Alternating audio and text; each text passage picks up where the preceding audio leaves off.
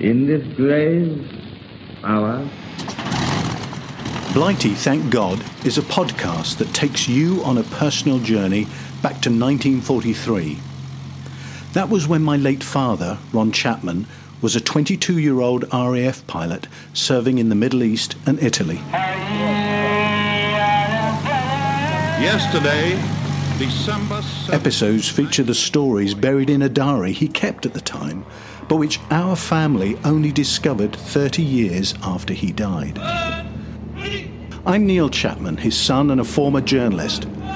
I explored what he wrote during World War II and discovered amazing stories of gold smuggling, dropping supplies to resistance fighters in the dead of night, and deadly air crashes that wiped out friends and colleagues in a horrible instant.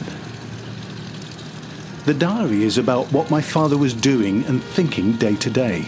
But by using other sources, I filled in details about what was happening around him and elsewhere in the world. It's enlightening and shocking at the same time. Ultimately, the podcast is a tribute to him and the people he served with. He left the shores of Britain, or Blighty as soldiers affectionately called it, in 1941, believing he probably wouldn't return or see his family again.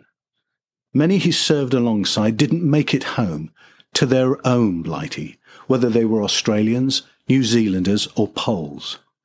What he describes in the diary explains why, when finally he made it back home alive at the end of 1944, he wrote in his official pilot's logbook Blighty, thank God. With God's help, we shall prevail. To find maps, photographs, and other material associated with each episode, as well as the complete diary and my context notes that I researched, visit the podcast website blightythankgod.co.uk.